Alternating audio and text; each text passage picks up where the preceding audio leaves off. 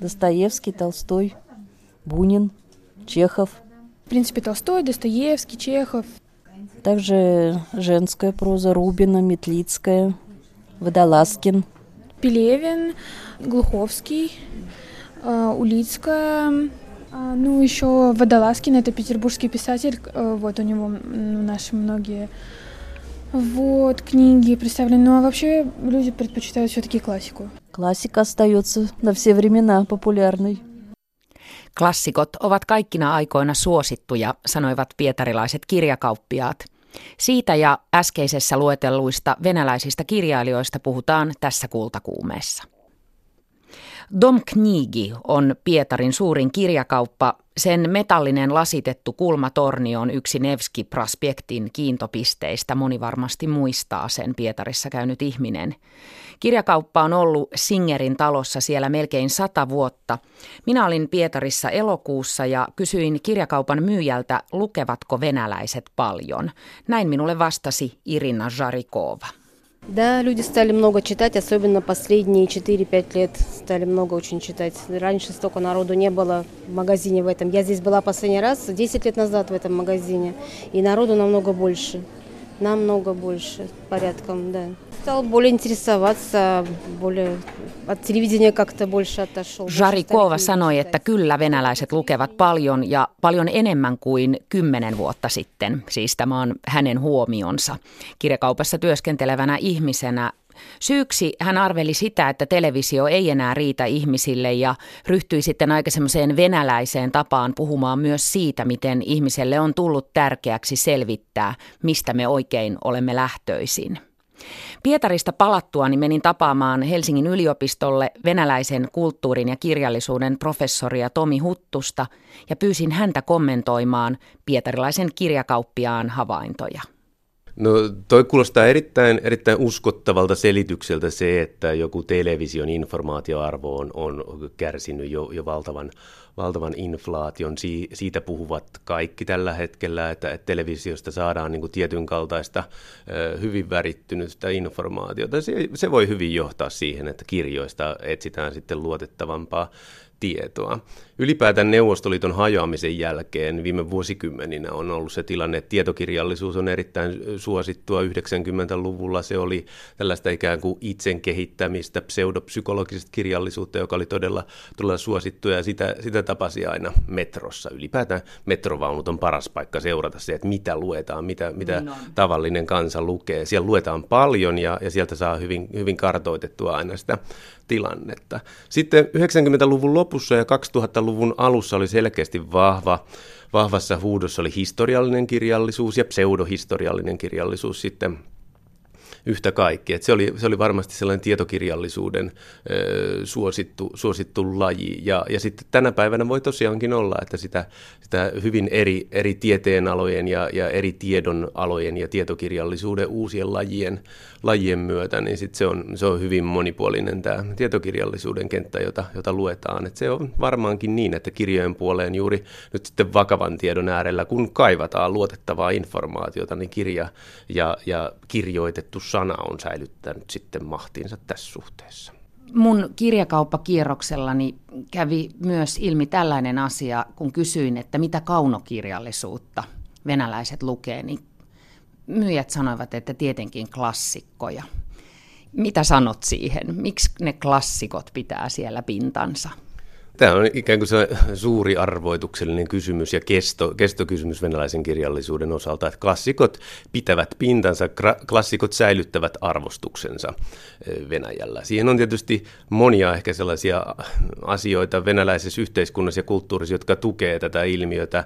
Ennen muuta tietysti se, että koulun lukemisto on, on varsin kattava meikäläiseen verrattuna, että, että koulussa luetaan venäläiset klassikot 1800-luvun luvun klassikot, klassikot niin tullaan, tullaan luetuksi, että venäläinen koululainen tuntee Puskinin, Gogolin, Dostojevskin, äh, Turgenevin, Kancharovin ja, ja Talstoin ja Tsehovin hyvin, ja sitten, sitten yhtä kaikki 1900-luvun alun, alun äh, kirjallisuus äh, tunnetaan hyvin, ja tämä on ikään kuin sen asema on kiistaton venäläisessä yhteiskunnassa ja kulttuurissa, että verrataan mihin hyvänsä muuhun taiteen lajiin, niin kirjallisuus, sen arvostus ja kirjailijoiden, persoonien ja, ja heidän elämäkerrat tunnetaan ja etenkin kirjailijat, joiden kohtalot on, on murheellisia tai vaikeita kohtaloita. Anna Akhmatovan ja Marina Tsvetaajevan elämäntarinat tunnetaan hyvin ja ne, ne kiehtovat pohjottomasti sitten Venäjän venäläisiä lukijoita ja, ja ihan tavallisia kansalaisia. Kaikki tuntevat ne.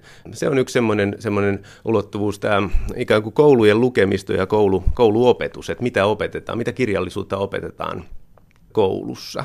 Toinen semmoinen vahvasti tähän, tähän vaikuttava ilmiö venäläisessä kulttuurissa on, on filmatisoinnit. Klassikkojen filmatisoinnit on, on todella suosittuja oikeastaan olleet läpi koko venäläisen elokuvan historian. Et ihan, ihan ensimmäisistä elokuvista lähtien 1900-luvun luvun alussa niin klassikkofilmatisoinnit oli hyvin suosittuja venäläisen elokuvan suosittu lajityyppi. Ja se on, se on taas säilyttänyt läpi neuvostokauden ja tähän päivään saakka niin suosionsa. Et se 2000-luvulle tultaessa se ilmiö, joka tähän liittyy, on sitten televisiosarjat, jotka käsittelee joko klassikokirjailijoiden elämää, kuten Dostoevskin elämää tai, tai ihan viimeisimpänä nyt Google, Google-televisiosarja, joka on, joka on uusi suosittu sarja, mutta sitten yhtä kaikki klassikkoteoksiin perustuvat Dostoevski idiootti televisiosarja, jotka on pyörineet meilläkin Yleisradiolla ja, ja se on, se on äh, mainiota.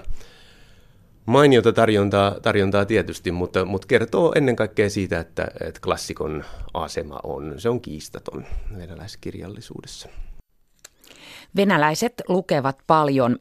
Kysyin Tomi Huttuselta myös, että mitä hän arvelee venäläisten lukemisinnon syyksi, ja professori kehitteli porttiteorian yksi sellainen selkeä, selkeä tilanne, mikä on eroa meikäläisestä lukijoiden ja nykykirjallisuuden tilanteesta, on se, että Venäjällä käytetään huomattavan paljon sähköisiä lukulaitteita, eli siellä luetaan nimenomaan sähköisiä kirjoja aivan valtavasti. Ja nämä laitteet on suosittuja ja siihen on hyvin yksinkertainen selitys, miksi näin on, koska tekstit on suurimmaksi osaksi ilmaiseksi saatavilla internetistä kaikki ladattavissa, siis koko maailmankirjallisuus venäjäksi ja sitten venäläinen kirjallisuus, klassikot ja nykykirjallisuus on täysin vapaasti kaikkien saatavilla, siis piraatteina, piraattitaltiointeina eikä ne laitteet myöskään niin paljon maksa. Se on semmoinen tekijä, joka vaikuttaa huomattavasti mun mielestäni luku, tottumuksiin, siihen, että lukemisharrastuksesta tulee, tulee suositumpi, koska tekstit on niin vapaasti saatavilla, ne eivät maksa mitään.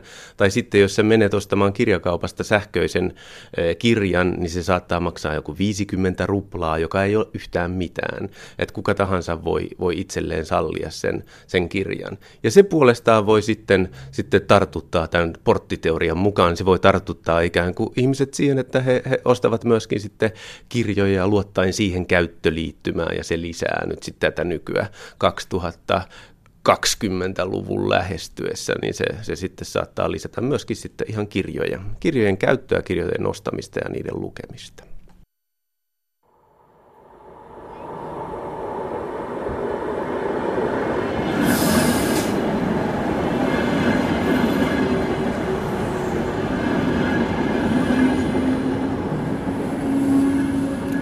Tässä vaiheessa ohjelmaa matkustamme Pietarista ja venäläisten lukemisharrastuksesta takaisin Suomeen.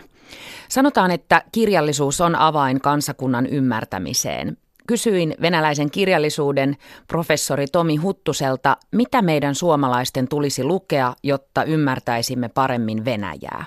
Aloitetaan klassikoista erittäin kiinnostavaa on, on meidän kaikkien nyt tarkastella vaikkapa sitä niin kuin meidän käännöshistoriaa, että mitä meillä on käännetty venäläisestä kirjallisuudesta ja, ja milloin, koska, koska venäläisen kirjallisuuden käännöshistoria Suomessa on varsin lyhyt. 1876 oli, oli vuosi, jolloin jolloin Puskinin kapteenin tytär äh, käännettiin, käännettiin suomeksi. Ja sen suomennos on äh, fantastisen kääntäjän Samuli Suomalaisen äh, käsialaa, joten, joten pelkästään siksi niin, niin kaikkien pitäisi mun mielestä tutustua siihen. Ja, ja Puskinia nyt meillä ei koskaan ole luettu paljon, joten, joten sen vuoksi tuo kapteenin tytär nyt kannattaa, kannattaa siihen, siihen tutustua.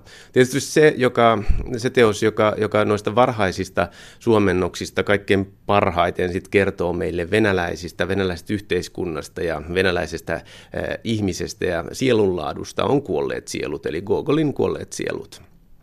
Sen ensimmäinen suomennos taisi ilmestyä vuonna 1881, jolloin, ja myöskin Samuli Suomalaisen eh, tekemänä.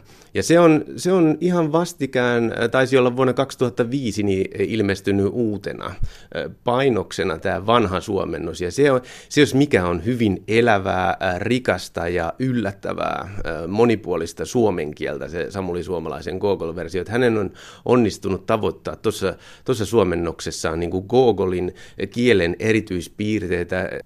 Sellainenkin ominaisuus Gogolin kielestä, että Gogolillahan oli tapana lukea omia teoksiaan ääneen ystävilleen ja, ja koetella siinä oikeastaan oman proosakerrontansa rytmiä tällä erikoislaatuisella rytmillisellä äh, luennallaan. Ja se, se on vaikuttanut muun muassa Gogolin kuolleiden sielujen kerrontaan siinä romaanissa. Ja, ja Samuli Suomalainen on, on kääntäjistä parhaiten onnistunut tavoittamaan tämän, pystyy löytämään sen myöskin, myöskin sitten suomen kielestä tämän rytmillisen, rytmillisen proosan tosi, tosi varhaisen. Mä lukisin näitä vanhoja, vanhoja suomennoksia, jotka, jotka niin kuin parhaimmillaan onnistuu niin kuin uudistamaan jopa meidän kieltä tänä päivänä. Erittäin mieluusti kannattaa lukea, lukea 1920-luvun kirjallisuutta, koska se on aikakausi, jolloin, jolloin ei suomennettu kirjallisuutta ollenkaan, koska meillä oli tietyt poliittiset mielialat, jolloin venäläinen, venäläinen kirjallisuus ja kulttuuri oli täydellisen pimennossa suomenkielisessä Suomenkielisessä kulttuurissa, suomen ruotsalaiset kyllä käänsivät venäläistä kirjallisuutta silloinkin, tietoisena siitä, että vihollisenkin kulttuuri täytyy, täytyy tuntea ja, ja tota, huolehtivat siitä, että sit ajankohtaista kirjallisuutta käännettiin. Mutta nyt kun sata vuotta on tullut kuluneeksi noista vallankumouksen tapahtumista, niin historiallisesti on hyvin kiinnostavaa sitten seurata, mitä sen aikakauden kirjallisuudessa Venäjällä on, on tapahtunut, joten on ehkä syytä kaivaa naftaliinista sitten vanhat neuvostolyriikkaa, sarjan, sarjan äh, niteet esimerkiksi, ja lukea sieltä sitten Alexander Blokin ja Sergei Jesheninin ja Vladimir Majakovskin ja, ja sitten Ahmatova ja Tsvetaajevan tuotantoa, eli, eli runoutta kannattaa sitten toiseksi ehdottomasti. Tomi Huttunen, mitä venäläistä nykykirjallisuutta meidän suomenkielisten ihmisten kannattaisi lukea, jotta me ymmärtäisimme paremmin nykyvenäjää?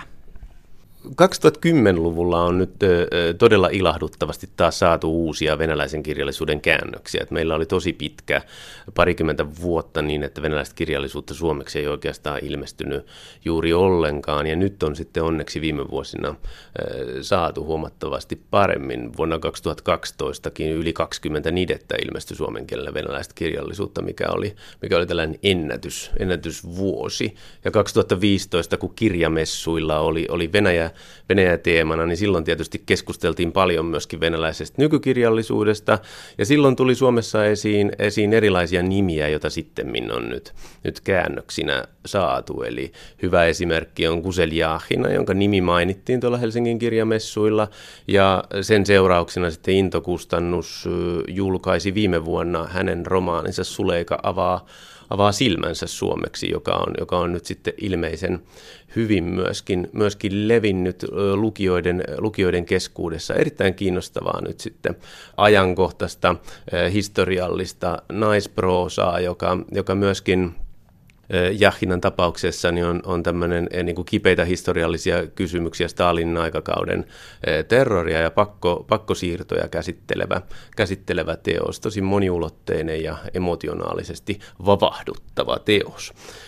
Sitten ensi vuonna on ilmestymässä Jelena Chisovan Vriemia Jenssin, eli, eli Naisten aika, joka on ollut pitkään tällainen hittiteos ja, ja palkintoja kahminut teos teos Venäjällä. Suomennosta on saatu vain odottaa ja nyt se, nyt se vihdoin ja viimein on, on sitten ilmestymässä ensi vuonna. Et nämä on esimerkiksi sellaisia teoksia, jotka kertoo molemmat oikeastaan historiallisesta neuvostokauden ongelmista ja, ja sitten yksilötason historiasta, josta tietysti sitten viime vuosina paljon suomennettu Ljudmila Ulitska ja on, on ehkä se kaikkein kuuluisin ja, ja monessa mielessä myöskin, myöskin edustavin edustaja, mutta, mutta ilolla tervehdin sitäkin, että Diina Ruupina, idiottikustantamo, julkaisi pari vuotta takaperin kertomuskokoelman ja kovasti toivoisin, että hänen proosansa saataisiin, saataisiin lisää suomeksi, koska Rubina on yksi ehdottomasti luetuimpia venäläisiä kirjailijoita ylipää, ylipäätään. Eli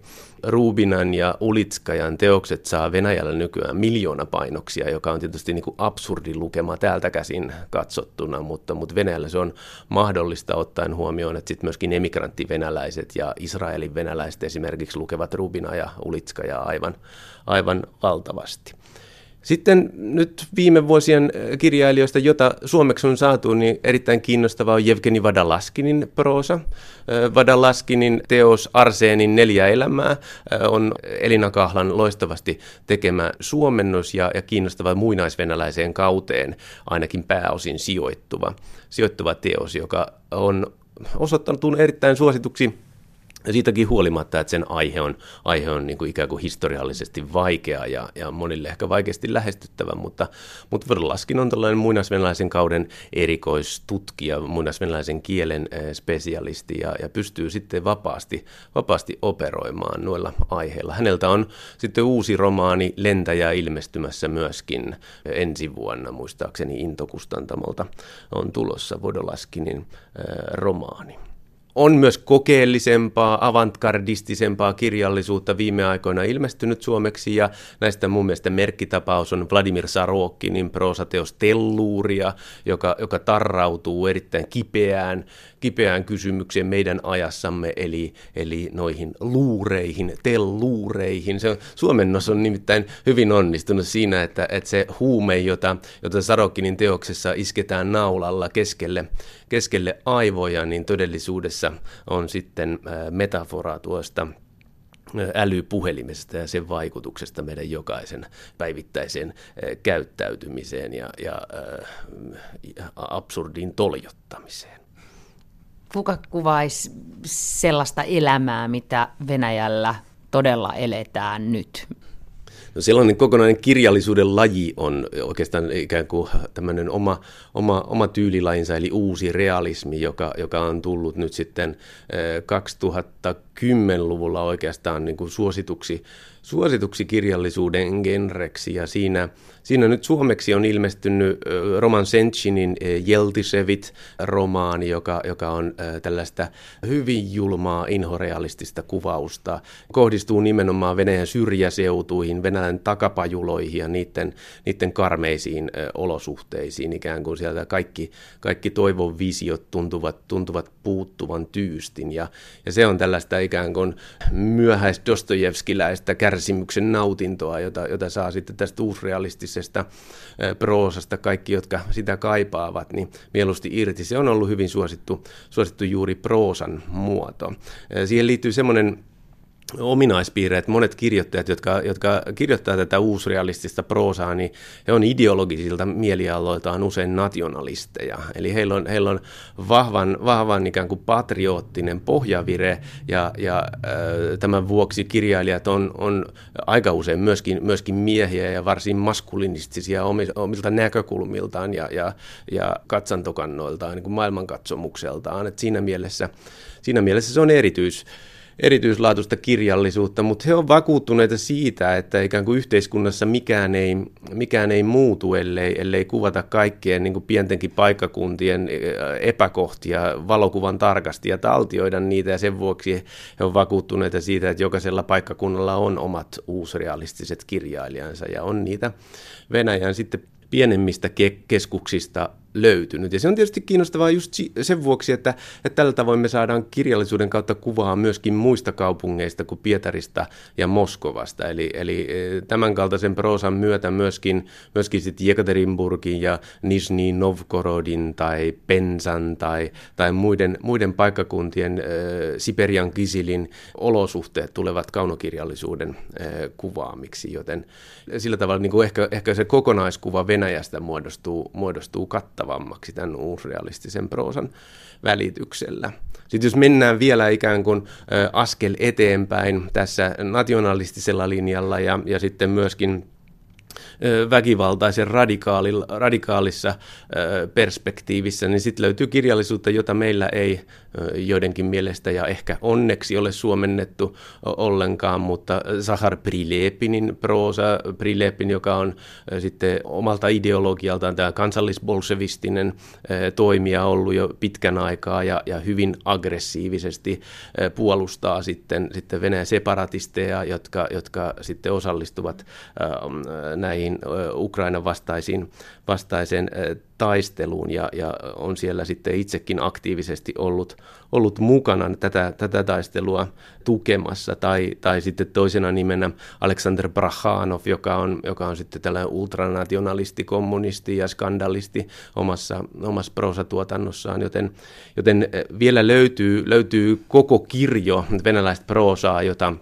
ei ole suomeksi ilmestynyt tämmöisiä äh, Edward Limonovin opetuslapsia äh, venäläisessä, venäläisessä proosassa. Ei välttämättä niin kauhean äh, mielekästä luettavaa, mutta väistämättä tietysti kertovat siitä, että missä myöskin ideologisesti tänä päivänä Venäjän poliittinen kenttä, mikä kirjo sielläkin on vallallaan. Mistä johtuu, että 2010-luvulla on sitten saatu käännettyä, suomennettua venäläistä kirjallisuutta? Mitä tapahtui? Vaikea sanoa tarkalleen ottaen. Luultavasti ennen kaikkea tietysti niin kuin, nämä protestimielialat ja sen, sen niin kuin sellainen demokratisaation prosessi, että 2000-luvulla venäläisessä kirjallisuudessa, 2000-luvun ensimmäisellä vuosikymmenellä, niin tuli, tuli uusia ilmiöitä, kuten antiutopia ikään kuin uudelleen venäläiseen kirjallisuuteen hyvin suosituksi kirjallisuuden lajiksi. Ja se on tietysti kansainvälinen, kansainvälisesti koukuttava, koukuttava laji samaten fantasiakirjallisuus, jota, jota on sitten, sitten nyt sit meilläkin, meilläkin suomennettu, että tästä antiutopiasta esimerkiksi Dimitri Kluhovskin metroromaanit, jotka, jotka myyvät kaikkialla tosi paljon, ne on, niin kuin, ne on populaaria eh, kirjallisuutta. Ja sitten taas äh, fantasia, fantasiakirjallisuudessa Sergei Lukjanenkon partio, partioromaanit, jotka menevät tietysti sitten, sitten äh, nuorempaan lukijakuntaan menevät, äh, uppoavat, uppoavat hyvin ja viihdyttävät tämmöisiä niin kuin vähän aikuisemman lukijan Harry Potter-versioita, mutta Tanja Grotter-romaaneita taas ei ole, ei ole suomennettu, joka olisi tietysti sitten nuoremmille lukijoille kiinnostavaa, koska sieltä löytyy sitten kymmeniä uusia Potter-versioita ja Potter-variaatioita venäjäksi, venäjäksi tehtyjä, eli, eli Tanja Grotterin tekijä nyt on haastettukin oikeuteen näistä, näistä ikään kuin plagiaateista syytettynä, syytettynä kirjailijana, mutta luultavasti se on tuo ideologinen, ideologiset muutokset ja protestitalvet, jotka, jotka ovat vaikuttaneet siihen, että Venäjän poliittinen tilanne on alkanut kiinnostaa ja se herättää aina sitten kiinnostuksen myöskin kirjallisuuteen. Ja kustantajat on sitten myöskin aktiivisesti tarttuneet, mutta kyllä tämä valitettavasti on ollut venäläisen nykykirjallisuuden näkökulmasta, niin se on ollut muutaman kustantamon harteilla tämä projekti, että on syntynyt tämmöisiä erikoiskustantamoja, jotka, jotka tekevät sitten yksinomaan venäläistä kirjallisuutta, kuten Haminalainen pienkustantamo Idiootti, ja sitten Helsingissä Intokustannus on, on aktiivisesti julkaissut venäläistä nykykirjallisuutta suomeksi. Jyväskylässä on Kampuskustannus, joka on, joka on julkaissut useita, useita niteitä, ja sitten Siltala on julkaissut Ulitskajaa, että se on myöskin, myöskin vähän ketjureaktiona ehkä, ehkä toiminut toiminut sitten tämä, tämä efekti, että venäläistä kirjallisuutta on nyt sitten saatu, saatu enemmän. Varmasti vaikutti nuo kirjamessut, jolloin, jolloin meillä keskusteltiin paljon, paljon venäläisen nykykirjallisuuden tilasta ja ihan, ihan uusia nimiä sitä kautta sitten myöskin myöskin saatiin, saatiin esille. Ja sitten jää enää oikeastaan tietysti se kysymys, että mitä, mitä puuttuu, mitä pitäisi suomentaa nyt venäläisestä kirjallisuudesta tänään ja uudesta venäläisestä kirjallisuudesta. Ja se, se niin kuin ikään kuin kiistaton puute jatkuvasti meillä on venäläinen runous. Eli sen, sitä pitäisi, pitäisi saada uutta venäläistä runoutta enemmän, enemmän esille, koska venäläisillä on merkitystä niin kuin nyky, nykyyhteiskunnan ja nyky, nykytilanteen kannalta. Ja, ja riittää, kun me seurataan vaikkapa vaikkapa rap-artisteja tämän päivän Venäjällä, niin heidän tietoisuutensa venäläisestä modernista runoudesta on on varsin, varsin perusteellista ja, ja vaikka en itse tämän genren harrastaja olekaan, niin kirjallisuuden näkökulmasta sitä on hyvin kiinnostava, kiinnostava seurata. Esimerkiksi heidän batlejaan, jossa he, he sit saattavat viittailla vaikkapa Nikolai Kumiljovin ja, ja Vladimir Majakovskin ja Paris Pasternakin tai Evgeni Zamjatinin tuotantoon omissa batleissaan ja, ja ver, vertailevat toisiaan ikään kuin omiin vihaaminsa tai rakastaminsa kirjailijoihin. Ja sillä tavalla ikään kuin tämän niin kuin venäläisen modernistisen kirjallisuuden traditio elää ja voi, voi tosi hyvin nimenomaan runouden puitteissa. Ja runous kuljettaa sitä, sitä traditiota, joka meillä on nyt sitten valitettavan huonosti ehkä jäänyt tietoon, että, että tavallisen suomalaisen lukijan tai kuulijan voi olla aika vaikea seurata venäläistä rap-battlea, mutta, mutta sitä kautta juuri, juuri jos niitä tätä nykylyriikkaa suomennettaisiin, niin, niin se kävisi sitten mahdolliseksi myöskin tuntea tuota 1900-luvun alun klassikoita.